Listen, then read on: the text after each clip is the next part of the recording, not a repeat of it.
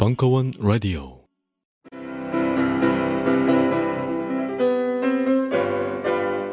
클래식은 너무 멀리 있거나 혹은 너무 가까이 있다.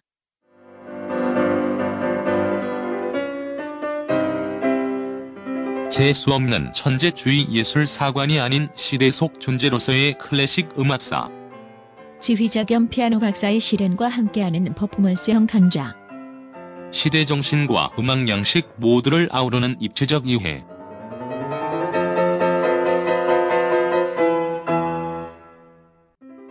(2015) 벙커원 울트라 스페셜 클래식 끝판 48주 과정. 강헌, 송창진. 올드 클래식. 자세한 사항은 벙커원 홈페이지를 참조하세요. 각종 사회 비리에 처절한 똥침을 날려온 딴지일보가 마켓을 열었습니다. 기자들이 검증해 믿을 수 있는 상품들을 은하계 최저가로 판매하여 명랑한 소비 문화 창달에 이바지할 딴지 마켓. 이제 신뢰를 쇼핑하세요. 주소는 market.딴지.com. 우리는 생각했습니다. 신뢰는 가까운 곳에 있다고. 우리가 파는 것은 음료 몇 잔일지 모르지만 거기에 담겨있는 것이 정직함이라면 세상은 보다 건강해질 것입니다. 그래서 아낌없이 담았습니다. 평산네이처 아로니아 친. 지금 딴지마켓에서 구입하십시오. 강헌 전복과 반전의 순간 북콘서트 2015년 7월 21일 강연 일부.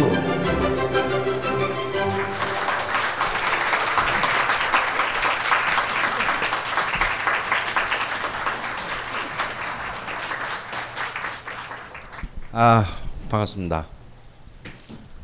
오늘의 진행자를 소개하겠습니다. 예.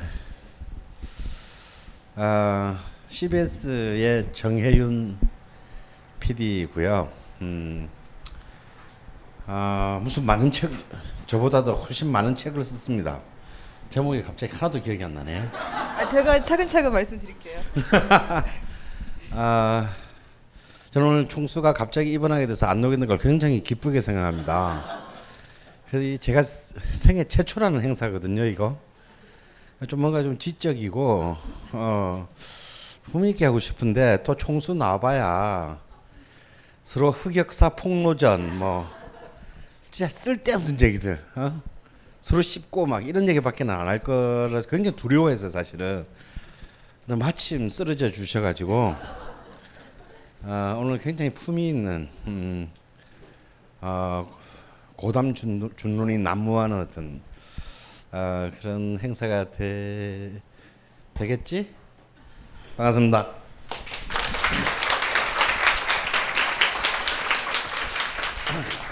앉아요? 네.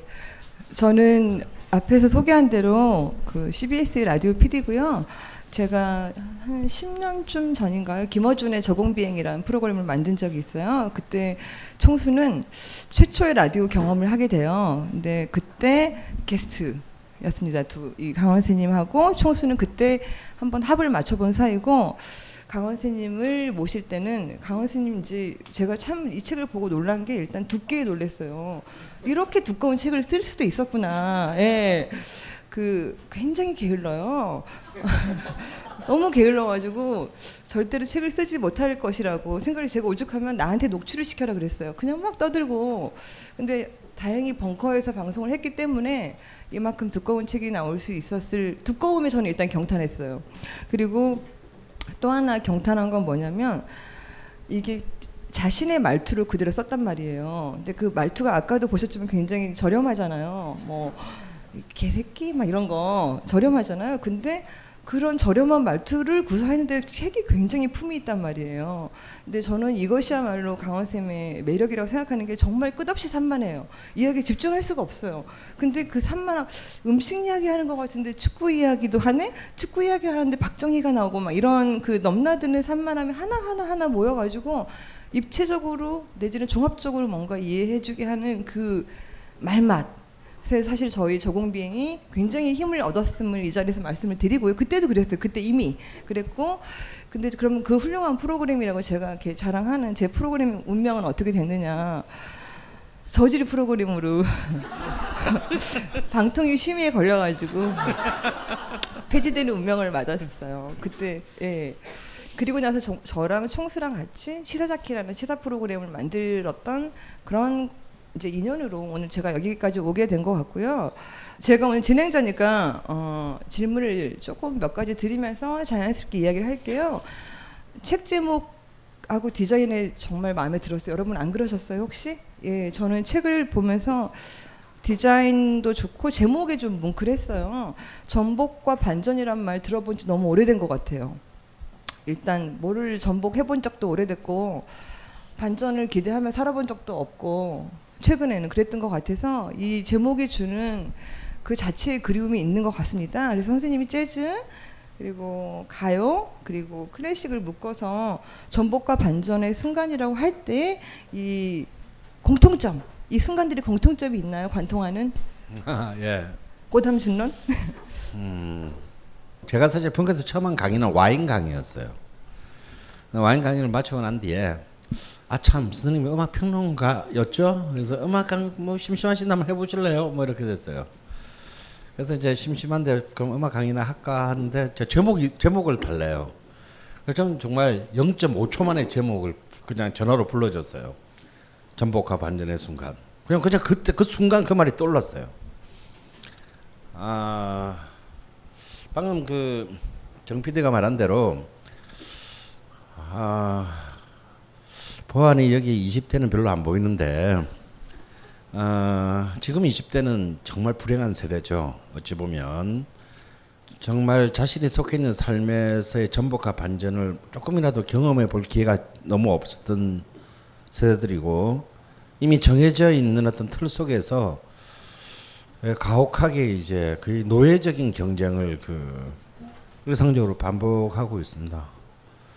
뭐 그렇다고 해서 그런 어떤 극적인 역사적 순간들을 경험한 세대라고 할 수 있는 제 세대가 뭐 지금 행복하냐 그런 건 아니에요. 하지만 어제와 같은 오늘, 오늘과 같은 내일 이런 삶은 제가 제일 싫어하는 삶입니다.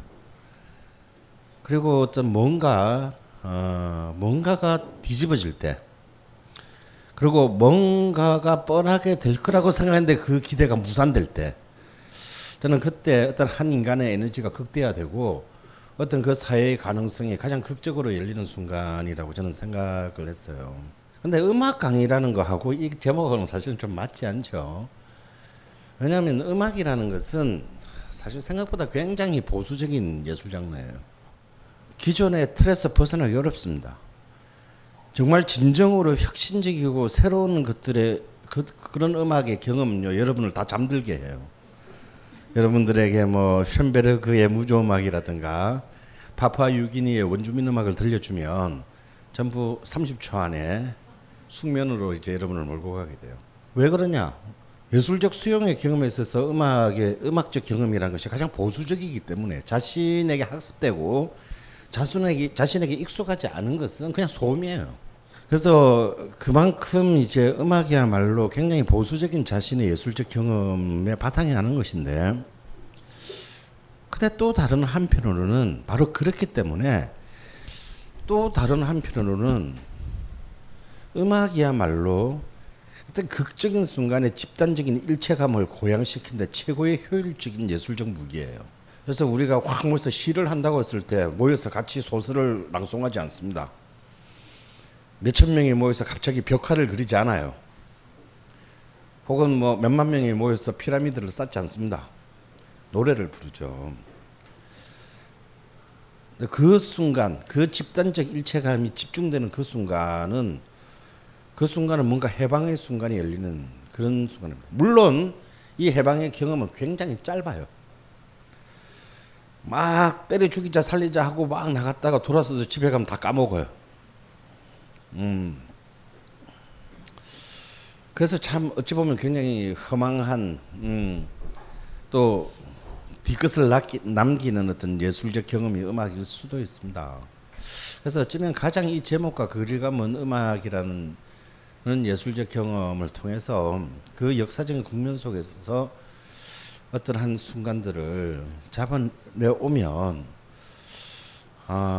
이 책의 부제가 뭐 뮤직 인 히스토리, 히스토리 인 뮤직인데, 사실 지금 우리는 음악을 그냥 반복적으로 소비만 하잖아요.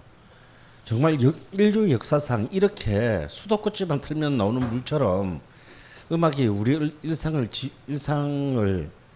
지배하고 늘린 시대가 세상에 없었어요. 그래도 이제 우리는 이제 음악 자체에 대해서 전혀 이상 흥분하지 않습니다. 음악이 귀하지 않아요.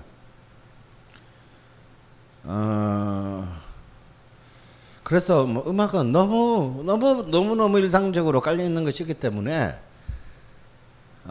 그냥 이미 존재하는 것이 돼 버렸어요. 그냥 내 의지와 상관없이 또 들리고 내 의도와 상관없이 내 삶을 구성하는 어떤 그런 이제 그런 존재죠. 값어치가 없어졌습니다.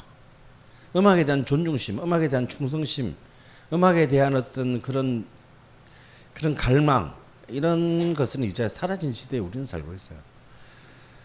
그래서 당연히 음악에 대한 담론, 의미가 없습니다. 음악평론가라는 지금은 이제 행자부 규정에서 사라지게 됐어요. 왜? 아무도 음악평론가를 필요로 하지 않죠. 그냥 지 꼴리면 듣고 마는 겁니다. 그래서 사실은 모두가 음악을 좋아한다라고 얘기하지만 사실상 음악을 사랑하지 않아요. 그리고 모두가 자신의 음악에 어떤 취향이 있다고 생각하지만 사실은 그 취향은 굉장히 황폐하거나 천편일률적일 가능성이 높아요. 그래서 실제로 음악은 다 좋아한다 손치더라도 음악에 관한 담론, 음악에 관한 책, 음악에 관한 어떤 토론은 거의 없습니다. 한국 사회가 지난 50년 동안 음악에 대해서 사회적으로 진지하게 토론해 본 게 있을 것 같아요? 없을 것 같아요? 예, 딱 2번 있습니다. 네. 진정으로 어떤 지적인 논쟁을 해본 최후의 기억은요, 이 책에도 나오지만 1986년에 누가 뽕짝을 우리 것이라고 우기느냐라는 이른바 뽕짝 논쟁이 제가 보기에 한국 사회에서 음악을 가지고 토론을 해본 마지막 기억입니다. 그래서 저는 이 책에서 이전에 강의 혹은 이 책에서 사실 처음에 강의를 할 때도 벙커의 우리 요원, 그때는 벙커 요원 2명밖에 없었어요. 여러분들이 음악에 대한 얘기를 사람들이 좋아할까요? 생각보다도 여기 앉아 계시는 많은 분들이 포함된 이 땅의 애국 시민 여러분들이 강의를 굉장히 재미있게 들어주셨고, 그래서 시즌 2, 시즌 3를 하게 됐고, 그래서 이제 책까지 이어지게 됐는데요. 제가 이 강의나 책을 통해서 하고 싶은 얘기는 바로 그런 음악의 가장 극적인 순간들을 통해서 사실 우리의 어떤 생각과 행동이 좀 더 풍요로워질 수 있는 것이 음악 안에 있다. 그걸 한번 그만큼이라도 좀 증빙해보고 싶었던 욕망 때문입니다. 긴 시간 인내하고 들었는데 그 전복과 반전의 순간을 관통하는 간치는 뭐냐는 대답은 안 나온 것 같죠? 아, 질문이 그거였어요? 네. 기획 의도 말고. 사실 이 전복과 반전의 순간에 이 1권에 넣은 모든 주인공의 공통점들이 있어요. 루이 암스트롱부터 이난영에 이르기까지. 이 공통점이 뭐겠어요? 맞추시는 분은 책 한 권 공짜로 드릴게요.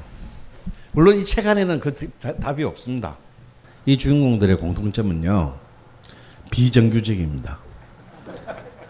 예, 그중에 한 명도 정규직이 없어요.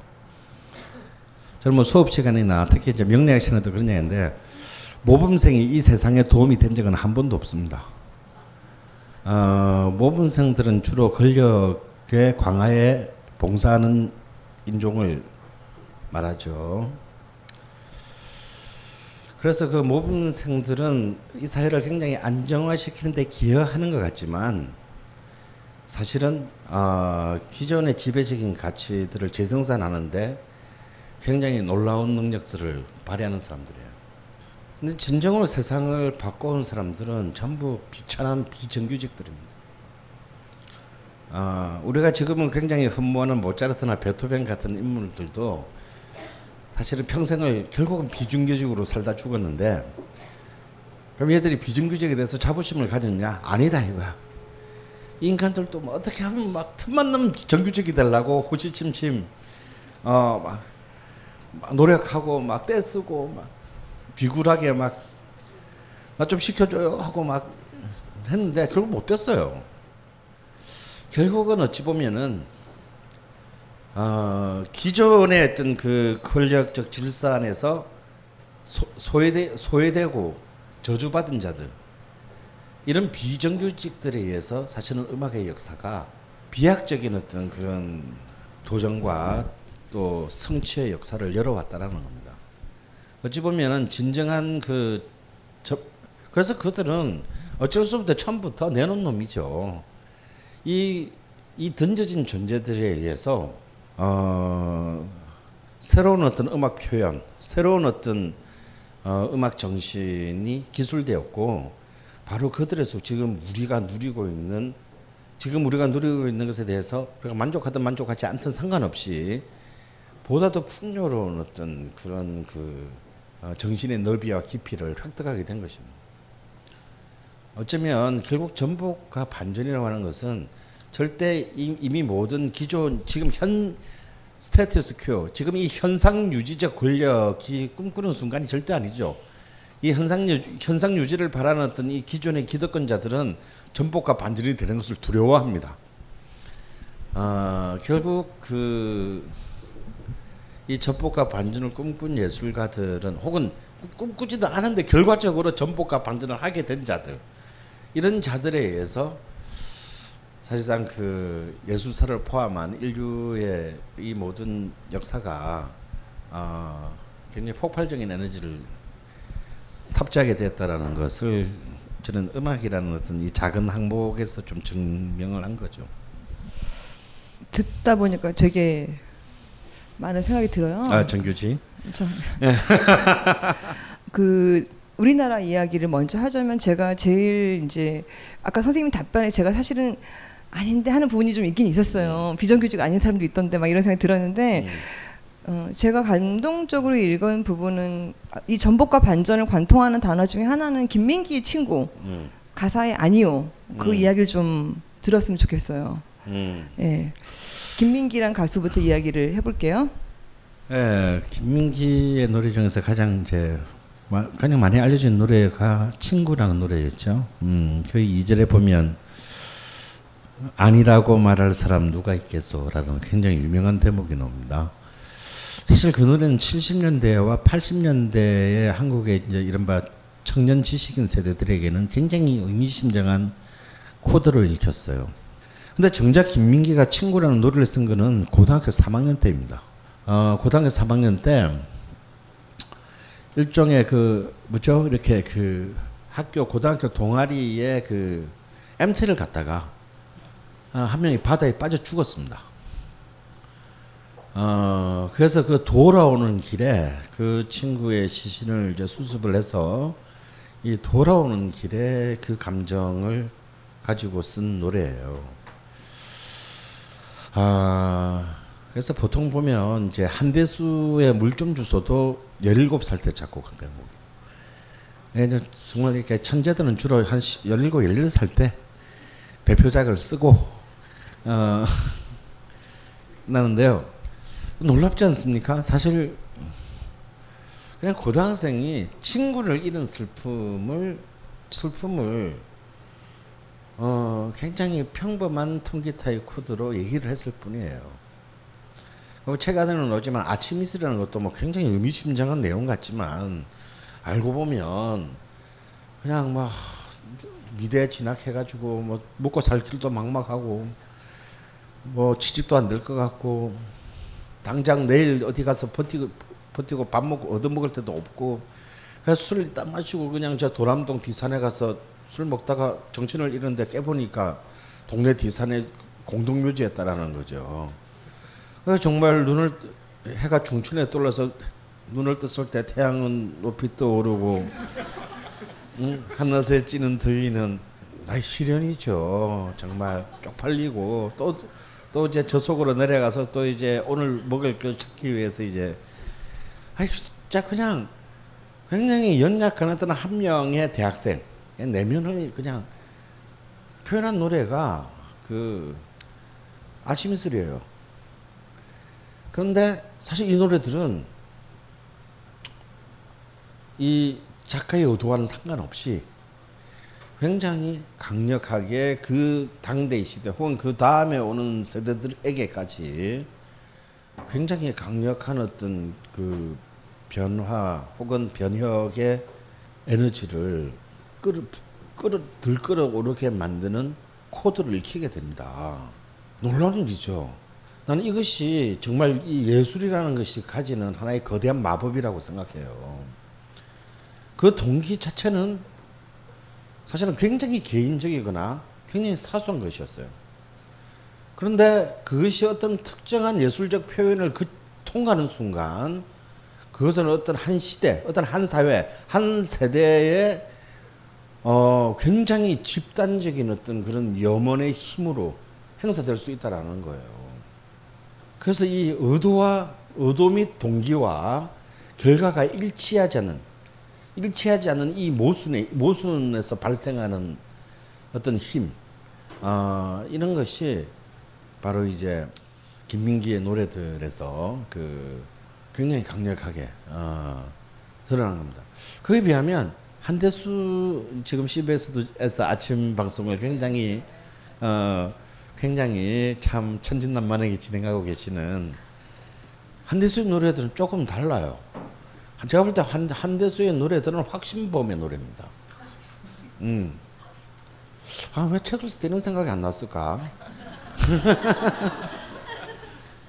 한대수의 노래는 확신범의 노래예요. 왜냐하면 같은 또래고 같은 시대인데요. 그 10대를 서울에서 보냈느냐 뉴욕에서 보냈느냐의 차이예요. 한대수는 이미 10대 때 마리아나를 했고 그린치 빌리지에서 수많은 히피들과 원래 살면서 그 자유주의 히피들의 이른바 러브 앤 피스, 사랑과 평화라는 히피들의 이데올로기를 그냥 묵묵히 받아놓은 사람이고 그것이 자신의 세대의 법칙, 원칙이라고 생각한 사람이에요. 그래서 그가 다시 자신의 고국에 돌아왔을 때는 바로 이 자유주의를 파종하는 것이 너무나 당연한 자신의 삶의 본분이었고 그것을 자신의 노래를 통해서 아무 생각 없이 막 지른 거예요. 굉장히 사실 보면 한대수의 노래들은 표현들이 관념적입니다. 근데 관념적인데 그 관념이 굉장히 직설적이에요. 너무 재밌지 않습니까? 그 당시에는요. 김민기의 노래가 압도적으로 우세했어요. 한대수의 노래는 굉장히 약간 그 같은 청년 문화 블록 안에서도 좀 약간 매니아적인 사람 좀 더 막 이 서구에 대한 동경이 가장 강력한 사람들에게 먹혔는데 이게 20년이 또 지나고 나서는 90년대에 와서는 솔직히 참 민기 형한테는 미안한 얘기지만 김민기의 노래는 90년대 초반을 끝으로 연속성을 상실하게 돼요. 사람들이 김민기란 이름도 모르게 됐어요. 제가 책에도 있지만 제가 96년도에 홍대에서 강의를 이제 처음 시작했는데 그래도 한국 청년 문화의 메카가 홍대 아닙니까? 90년대 이후에 홍대생들이 김민기가 누군지를 몰라요. 수업 시간에 나는 당연히 알 줄 알고 막 얘기하는데 표정들이 이상해. 그래서 야, 너 김민기 몰라? 그랬더니 가만히 있는 거예요. 근데 아무것도 모르는 사람 상대로 안다고 생각하고 혼자서 한 시간을 뜨던 거예요. 그때 저 굴속에서 머리 긴 애 한 명이 쑥스럽게 손을 들더니 혹시 드러머 아닌가요? 실제 그 당시 헤비메탈 시나위의 드러머 이름이 동명이인 김민기였습니다. 아, 그때 제가 받았던 굉장히 충격 굉장히 컸어요. 아, 회원들하고 나하고 고작 15년 차이밖에, 한 12, 13년 차이밖에 나지 않는데 이런 갭이 존재하는구나. 근데 놀라운 사실은요, 그 홍대 앞 인디의 선조로 한대수가 추대된다라는 사실이에요. 90년대 중반 이후부터는 한대수가 마치 한국의 어떤 이 인디 무브먼트의 굉장한 비조로 추앙되고 수없이 강산해부터 시작해가지고 수많은 인디 밴드들까지 한대수의 노래가 리메이크됩니다. 재밌죠. 그래서 이런 것들이 제가 볼 때는 또 이 예술사 특유의 반전입니다. 이런 에너지들이 어쩌면 한국에서는 이제 이 김기와 한대수 그리고 뭐 책에서 언급한 신중현 같은, 또 신중현은 또 결이 또 완전히 다른 분이죠. 이런 분들에 의해서 그 뭔가 사실 뭐 우리의 20세기는 황폐하잖아요. 솔직히 뭐 시작부터 일단 나라를 빼앗겼고 식민지 생활을 한 34년 11개월 했고 또 식민지에 마치고 씨발 독립국가가 되는가 했더니 나라 쪼개지고 전쟁하고 뭐 결국은 또 뭐 신민지적 사실상의 신민지적인 상황으로 또 몇십 년간 흐르게 되고, 이런 그 굉장히 어떤 그런 폭력적인 그 어떤 권력적 상황이 계속 반복되면서 왔는데 이런 참 그 우울한 20세기 현대사임에도 불구하고 이러한 어떤 그 끊임없이 밑에서 불끈거리는 이 예술이라는 표현을 통해서 그 예술도 얼마나 가혹하게 검열을 하고 차단했습니까? 상상력들을. 그런 와중에도 이런 에너지들이 만들어져 온 것을 우리는 좀 주목해야 된다라고 저는 생각하는 것입니다. 스마트폰의 바이블 벙커원 어플이 대폭 업그레이드 되었습니다. 강좌 및 강의별 결제 기능 탑재, 멤버십 회원이 아니라도 벙커원 동영상들을 골라볼 수 있는 혁신, 바로 확인해보세요. 안녕하세요. 용산에서 가장 믿음 가는 조립 PC 전문 업체 컴스테이션의 이경식입니다. 당장이라도 사용하고 있는 컴퓨터를 들어다 던지고 싶을 때, 그럴 때를 대비해 저희 컴스테이션이 용산 선인상가 21동 1층 130호에서 기다리고 있습니다. IT 강국에 걸맞게 믿을 만한 조립 PC 컴스테이션이 신뢰를 바탕으로 그 기회를 제공해 드리겠습니다. 궁금하신 점은 문의 주십시오. 011-892-5568번입니다. 우주 최강의 만족스러운 서비스를 제공해드리는 저희 컴스테이션이 늘 기다리고 있겠습니다. 딴지스에게 F1 같은 존재, 컴스테이션은 조용한 형제들과 함께합니다. 자유를 외친 신 김수영, 위대한 화가 이중섭, 전설이 된 반고흐. 그런 그들의 진짜 모습은 찌질했다. 철없는 가난뱅이, 애정결핍 환자, 우리가 사랑한 위인들의 민낯. 위인전에 속은 어른들을 위한 경쾌한 반전이 시작된다. 딴지일보 인기 연재를 책으로 엮은 찌질한 위인전. 완벽하지 않아서 눈물나게 아름답고 찌질했기에 더욱 위대한 그들의 삶이 전하는 위안과 감동. 딴지일보 홀짝 기자의 찌질한 위인전. 전국 서점과 온라인 서점 딴지마켓에 있습니다. 위즈덤 하우스. 이 책의 아침이슬의 가사를 분석한 부분이 이 책의 백미 중에 하나라고 생각을 합니다. 아침이슬 가사 한번 떠올려 보시면 다 알 건데,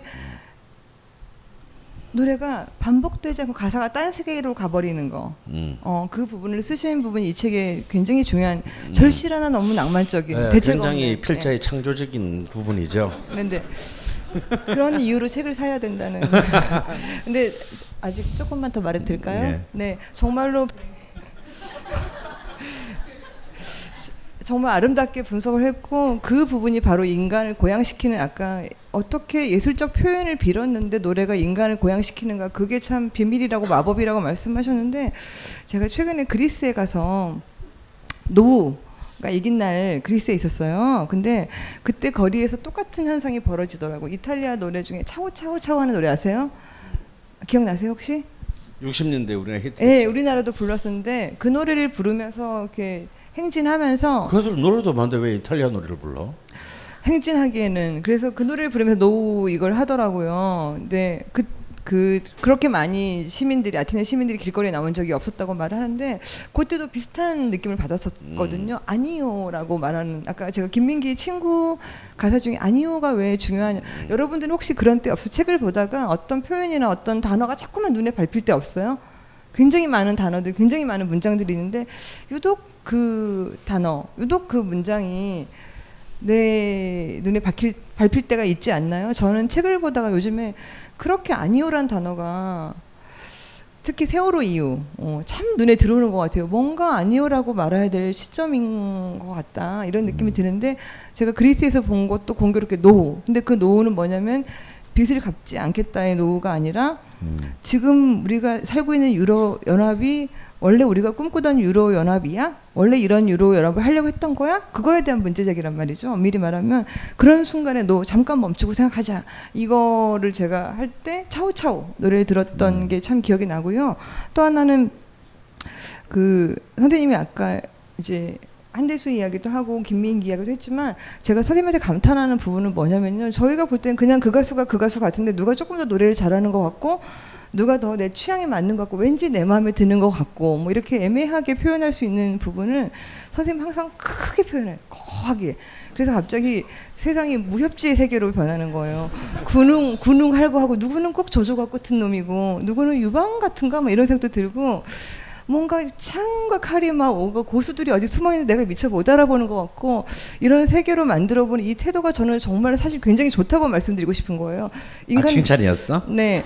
그러니까 인간 다 그렇지, 뭐 거기서 거기지라고 표현하는 대신에, 이 사람은 이 특성이 있고, 이때 이런 순간에 어떻게 에너지를 모았고, 아까 이 책에서 제가 아침 이슬이 백미라고 표현을 한 부분은 뭐냐면, 인간의 목소리 하나, 그냥 여대생의 청아한, 새내기의 청아한 목소리 하나, 이게 갖는 그 당시의 차이점, 그리고 그 또박또박 부르는 그 창법, 그게 또 그 당시에 어떤 차이점, 그러니까 우리가 보통 이렇게 창의성이 있어야 된다, 뭐 구별 차이가 있어야 그런 말을 하는데, 그게 뭔지 잘 표현할 수도 없고 이해할 수도 없고 뭐 그런 때가 있는데, 선생님은 인간한테 그런 거를 잘 보고 그걸로 사람들이 크게 본단 말이죠. 인간을 사소하게 여기지 않으려고 하기 때문에, 성공이든 실패든 그 사람의 전복과 반전의 시도를 결국은 눈치채면서 이 책을 쓰지 않았나 하는 생각이 저는 들어요. 칭찬하려고 제가 말하겠다 그런 거예요. 뭐 듣고 보니까 그럴 것 같지는 않은데 저는 지금 방금 정혜윤 PD가 한 얘기를 25년 전에도 들었어요. 네가 수능을 왜 한국의 대중음악 가요 가지고 얘기하면서 왜 이렇게 무협지로 이렇게 자꾸 몰고 가냐. 근데 저는 무협지를 단 한 권도 읽은 적이 없어요. 이상하게 무협지는 자꾸 참 안 친해지는 장르인데. 그렇죠. 무협지 보면 숨은 고수가 있고, 평생 가는 복수가 있고, 평생 가는 사랑이 있잖아요. 근데, 그런 게 이 책 안에 다 있어요. 예. 근데 제 마음속에는 그런 게 있는 것 같아요. 뭐냐면 뭔가 이 판을 갖다 확 뒤집어가지고 그냥 다 쓸어버리고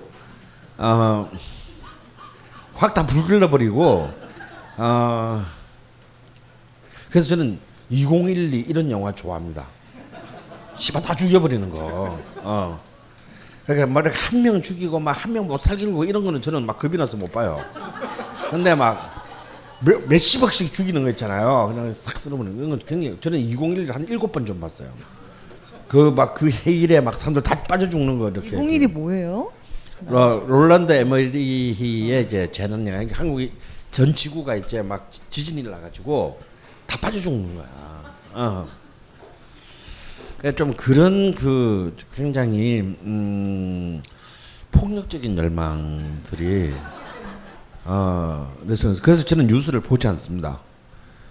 방향 나오고 이러면 좀 텔레비를 깨버리기 때문에.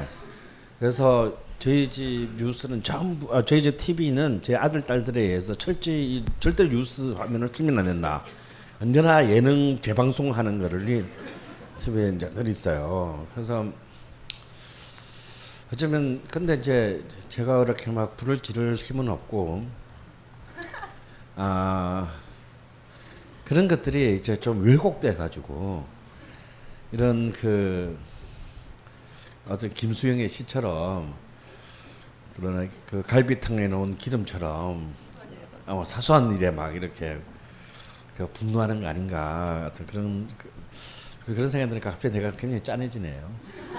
그래도 이 책에서 그 신중현, 그러니까 정말 짠한 사람들이 너무 많이 나옵니다. 이 책에 보면은 해도 안 되는 사람 이야기도 참 많이 나와요. 분명히 시대를 앞서갔고, 예, 뭔가 하려고 했는데 끝없이 실패하는 사람들 이야기는 저는 정말 찐하게 읽었는데, 저는 베토벤과 그 모차르트에 대해 쓴 마지막 장을 읽을 때 개인적으로 조금 울었어요.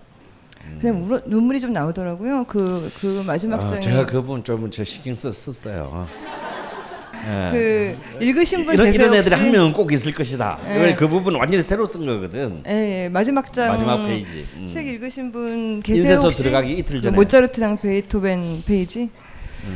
거기 보면은 이제 해도 안 된 모차르트가 쓴 클라리넷 협주곡 아웃 오브 아프리카 나오시니까 다들 나오니까 많이들 떠올릴 그 음악에 대한 애정, 그 다음에 베토벤의 환희송가에 대한 애정.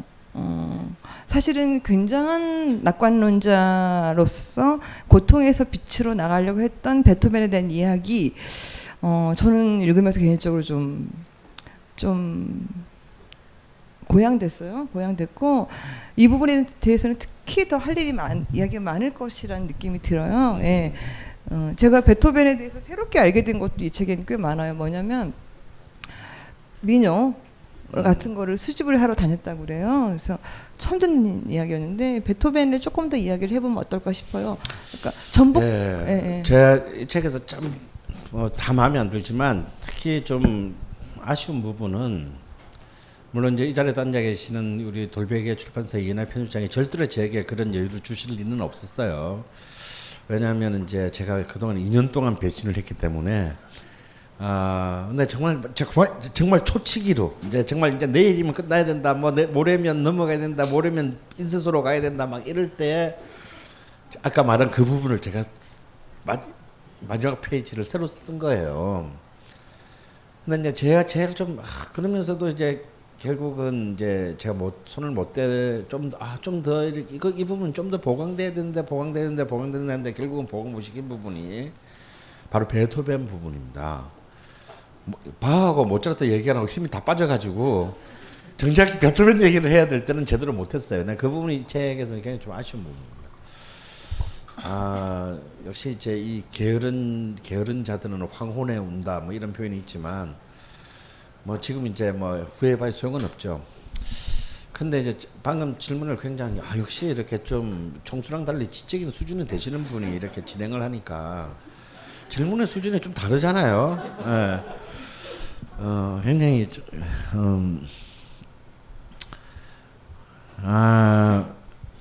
사실 베토벤에게서 놀라운 것은 두 가지입니다. 베토벤이 놀라운 것은요, 그 사람이 그냥 뛰어난 능력을 가져서가 아닙니다. 그냥 발상이 달랐던 거예요. 그 앞에 있었던 그 수천 명의 작곡가하고 뭐가 달랐냐면요, 모차르트, 바로 자기의 14년 선배인 모차르트도 자신의 음악적 출발점을 어디 삼았냐면 자기 앞에 음악가들의 텍스트로부터 삼았어요. 내 앞에 있었던 잘나간 예술가들, 그걸 존나 공부해가지고 그걸 뛰어넘기 위해서 자신의 창조적인 재능을 쓴 겁니다. 물론 모두가 자기 앞에 선각자들의 예술을 연구해서 작품을 쓴다고 해서 그걸 뛰어넘을 수는 없죠. 대부분 모방하다 끝납니다. 인류의 역사의 모든 대부분의 예술가들은 그냥 앞에 잘 나간 사람들 모방하다가 드디어 내가 한계가 여기까지구나를 절감하고 끝나요. 그런데 베토벤은 선배에 대한 경의가 없었어요. 하물며 자기 스승에 대한 경의도 없었습니다. 특히 하이든에 대한 자세를 보면 알 수 있죠. 그 착한 영감을 완전 개무시하고, 하이든이 생애 유일하게 화를 낸 대목이 바로 내 살다 저런 새끼는 처음 본다. 어? 하이든이 대놓고 공식적으로 욕을 했어요. 비난했습니다. 하이든의 그 기나긴 70년 인생에서 어느 누구를 지목해서 욕한 건 그때가 처음이자 마지막이에요. 근데 베토벤은 어디에서 자신의 텍스트를 찾았냐? 베토벤은 영악하죠. 자기 선배들로부터 다 뽑아먹으면 사실 베토벤은 천재가 아닙니다. 그래서 베토벤의 초기 작품을 보면요, 존나 허접한 거 많아요. 예? 선배 그 뺏길 때는 허접한 게 굉장히 많아. 근데 뽑아먹는 걸 다 뽑아먹고 난 뒤에는 쌩까입니다. 쌩까가 개무시합니다. 선배도 인정 안 하고 모차르트까지 씹었어요. 비도덕적이다. 하이든 용도 폐기된 영감이다. 역사 지 머릿속에 지워버립니다. 선배들 뽑아먹을 딱 뽑아먹고 난 뒤에 베토벤은 어디를 향해 가느냐 하면 농민들을 향해 간다. 전혀 그 이전의 음악사에서는 존재하지 않았던, 그들을 위한 자리가 없었던 빈 근교의 농민들을 쫓아다니면서 그들이 논에서 일하면서 부르는 노래, 그들이 축제를 부르면서 부르는 노래를 전부 악보로 제작을 합니다.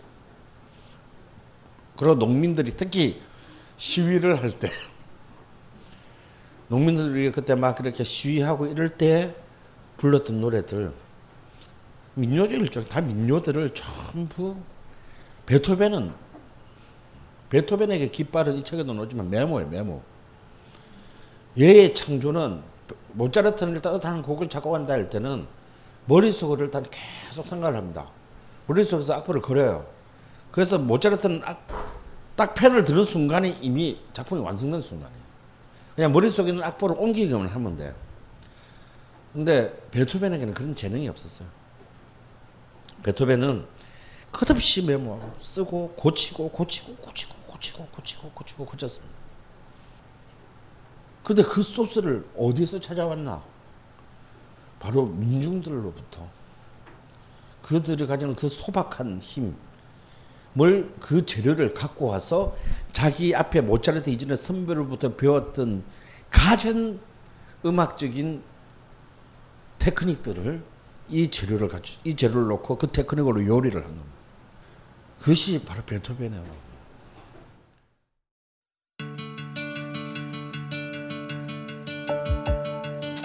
여러분들이 좀 더 즐겁게 남은 여러분들의 인생 동안 단 몇 초라도 더 즐거움을, 기쁨을 가질 수 있는데 조금이라도 도움이 되었으면 합니다.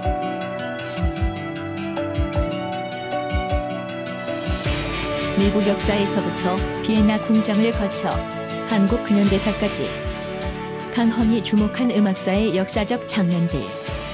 음악평론가 강헌의 첫 책 출간. 이름하여 전복과 반전의 순간. 지금 바로 딴지마켓에서 구매하실 수 있습니다.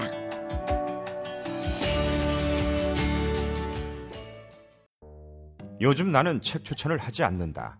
그래도 이 책은 추천하지 않을 수 없다. 나는 딴지일보 읽은 척 매뉴얼의 애독자였으니까. 유시민. 고전은 직접 반려들어 읽는 게 가장 좋다. 그게 여의치 않으면 너부리의 읽은 척 매뉴얼을 읽어라. 읽은 척 매뉴얼은 고전들의 뒤틀린 소개이자 색다른 비평일 뿐만 아니라 그 자체로 고전과 맞먹는 유사 고전이다. 고종석. 그는 딴지일보 역사를 통틀어 가장 딴지적 글쟁이다. 김어준. 고전이 얼마나 재밌는가를 은하계에서 가장 재밌게 설명하는 책. 딴지 편집장 너브리의 고전문학 읽은 척 매뉴얼. 아직 고전을 모르는 분들께, 그리고 이미 고전을 알고 있는 분들께도 강력 추천합니다. 지금 바로 전국 서점에서 만나보세요. 딴지 마켓에서 구입하는 분께는 저자 사인본을 배송해드립니다.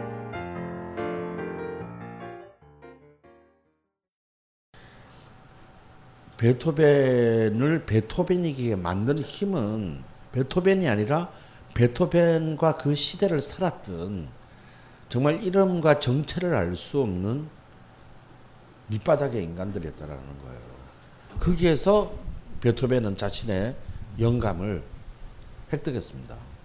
근데 궁금한 게 그렇다면 그 이전의 작곡가들은 할 수 없었던 일을 그 일을 베토벤이 했던 건 어떤 점 때문에 가능했던지 궁금하고요. 네, 그것은 제가 볼 때 바로 이념이 바로 그래서 이념이 중요하다는 거예요. 철학이 중요하다는 거예요.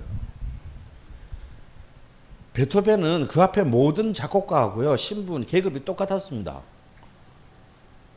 모차르트나 바하나 누구랑 하고 계급은 다 똑같았어요. 근데 뭐가 달랐냐? 베토벤은 그 앞에 작곡가들이 가져왔던 이념이 달랐을 뿐입니다. 바로 공화주의라는 이념이죠. 베토벤은 서양음악사에서 공화주의의 이념적 세례를 받고 그것을 자신의 평생의 자신의 삶의 원칙으로 만든 최초의 작곡가나 다름이 없습니다. 물론 베토벤에게 이런 영향을 준 내 스승이자 작곡가이기도 한 네페 같은 사람도 있었고 또 그 같은 시대에 많은 어떤 그 라인하르트 같은 정말 베토벤보다도 더 공화주의를 실질적으로 실천했던 작곡가들도 있었습니다.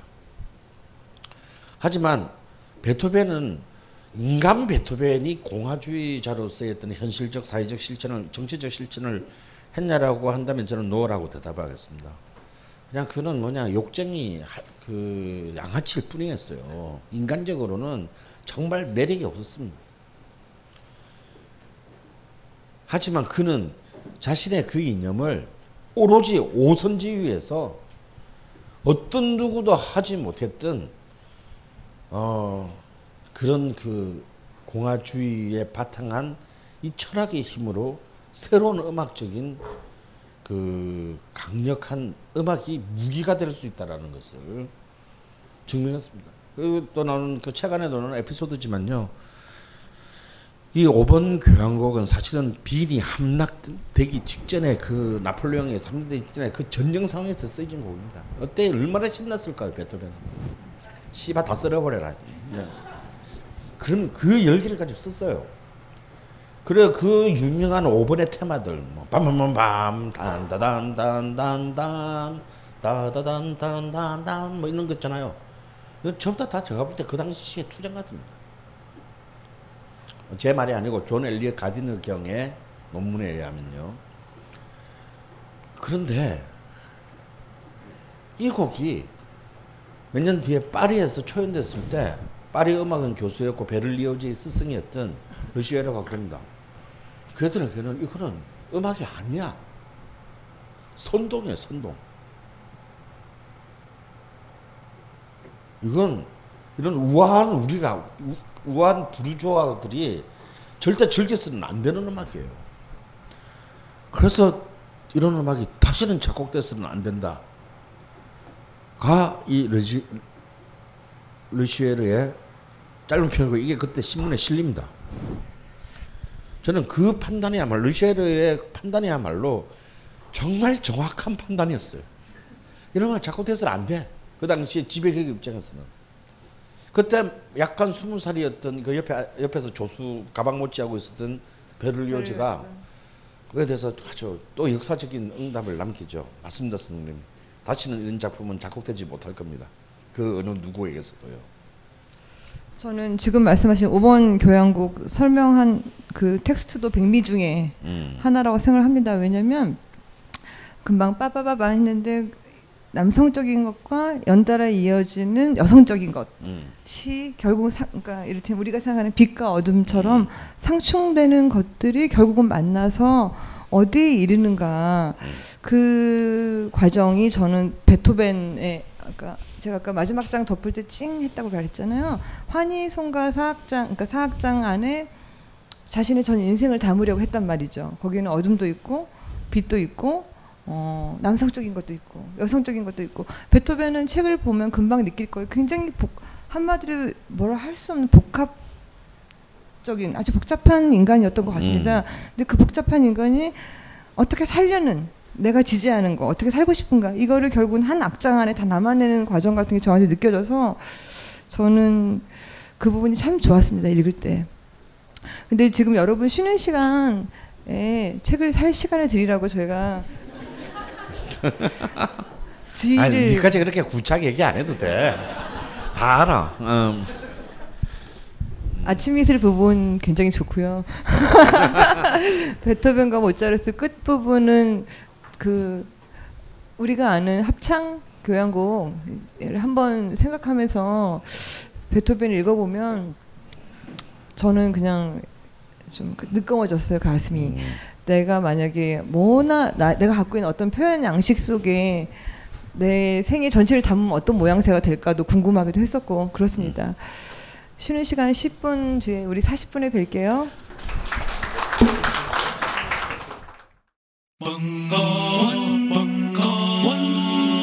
벙커원 라디오